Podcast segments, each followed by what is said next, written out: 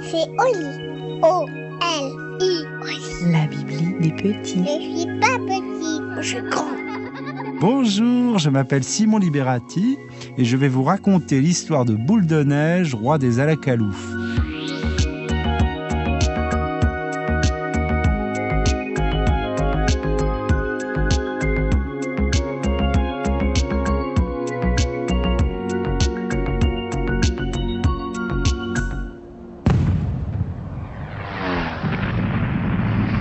Boule de neige naquit en Moselle une nuit de l'hiver 1914. Son père était un soldat africain et sa mère une fille de ferme. Le vrai nom du petit enfant était Félix, qui veut dire heureux en latin. Mais on le surnomma Boule de neige parce qu'il était tout noir de peau, tout petit, et qu'il avait une tache blanche sur la poitrine. Sa mère l'abandonna quelques jours après sa naissance et il fut élevé par une vieille nourrice du village de Tarquimpol. La dame à qui appartenait le château voisin se prit d'amitié pour Boule de Neige et voulut qu'il soit bien élevé. Son fils, le marquis Stanislas de Gaïta, était mort bien avant la guerre. On disait qu'il était versé dans la magie. Boule de Neige resta petit. Il mesurait à peine 20 cm à 10 ans et pouvait tenir dans la poche d'une robe de chambre. Comme il se plaignait d'être bien seul, on lui donna une poule blanche. Ils se tenaient toujours blottis l'un contre l'autre près de la cheminée de la cuisine. Boule de Neige trouvait toutefois que la poule n'était pas très propre. Il décida de lui nettoyer les pattes avec une brosse de crin très dure. Sans le faire exprès, il frotta si fort que les petites écailles qui protégeaient les pattes de la poule tombèrent. La poule ne protesta pas. À peine battait-elle des ailes, mais cela n'effraya pas Boule de Neige qui était têtue. Sa poule blanche ne se leva plus, elle n'alla plus picorer dans la cour. Elle restait couchée et Boule de Neige s'étonna de la voir aussi paresseuse. La cuisinière s'inquiéta, elle découvrit les pattes écorchées de la poule. On prévint la vieille marquise et Boule de Neige fut punie. On l'enferma dans le placard de l'escalier. Étant sorcier, le petit garçon savait de source sûre que le placard était habité par un diable. Il voyait ses yeux rouges qui le regardaient dans le noir. Il força la porte et s'enfuit par une nuit très froide, aussi froide que celle où il était né. Il marcha tristement dans la campagne gelée. Il avait emporté une petite valise en carton qui contenait son livre de magie, une culotte propre et une pièce d'or que la marquise lui avait donnée. La lune brillait derrière les étangs. Il entendit une musique lointaine, de la guitare.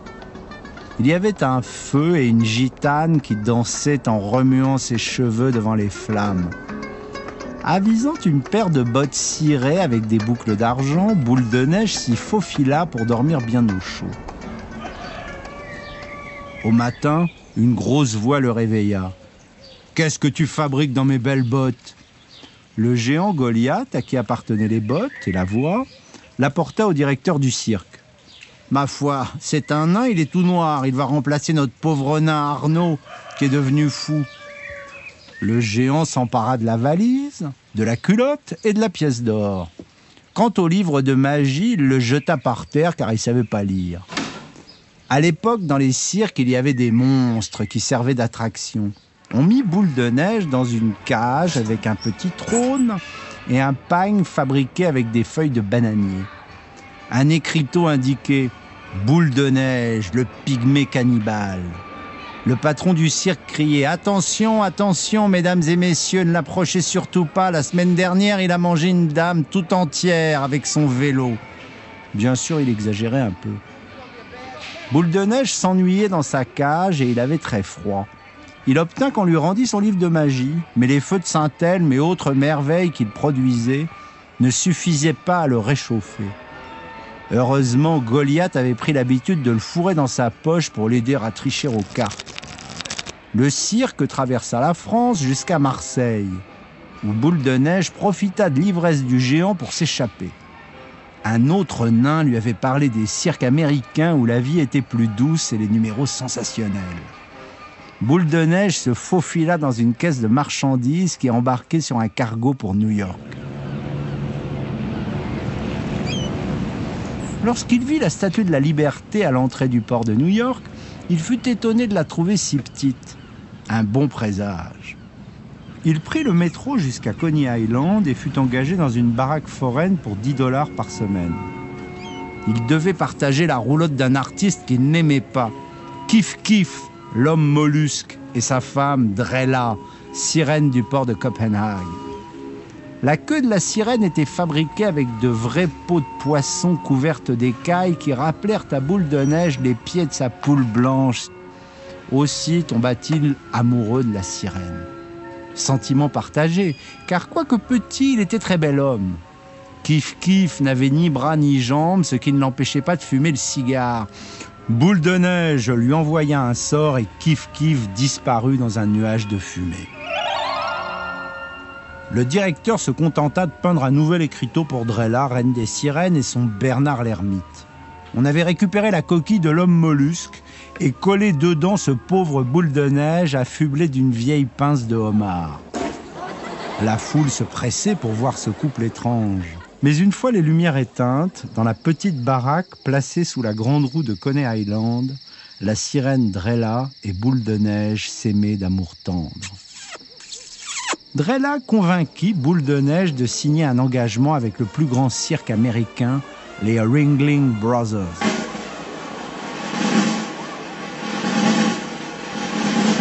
Le plus petit magicien du monde, tel était son nouveau titre.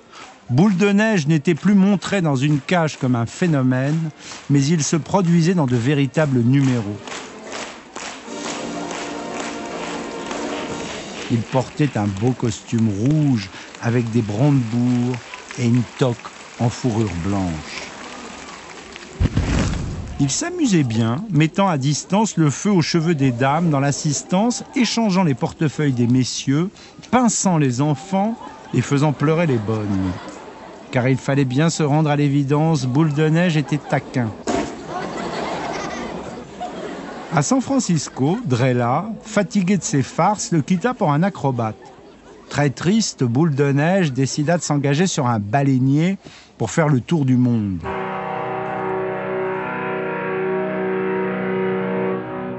Comme il ne pouvait pas manier le harpon, on le rangea dans la cale pour chasser les rats. Il les charmait avec une petite flûte. Au Cap Horn, les Indiens à la qui étaient des naufrageurs, allumèrent des feux qui trompèrent le pilote. Le bateau coula et Boule de Neige fut découvert sur la grève par les naufrageurs.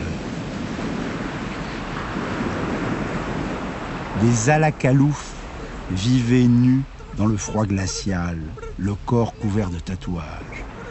Lorsqu'ils virent la peau noire du petit boule de neige, émerveillés, ils commencèrent à lui gratter les mollets avec une coquille de moule pour comprendre quelle était cette encre magique. Boule de neige cria et sut alors à quel point sa poule blanche avait souffert. Pour la première fois, il se mit à la place d'un autre.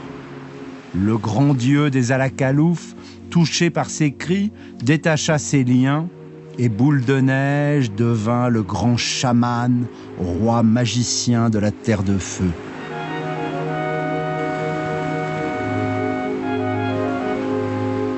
Voilà, l'histoire est finie et maintenant il faut aller au lit.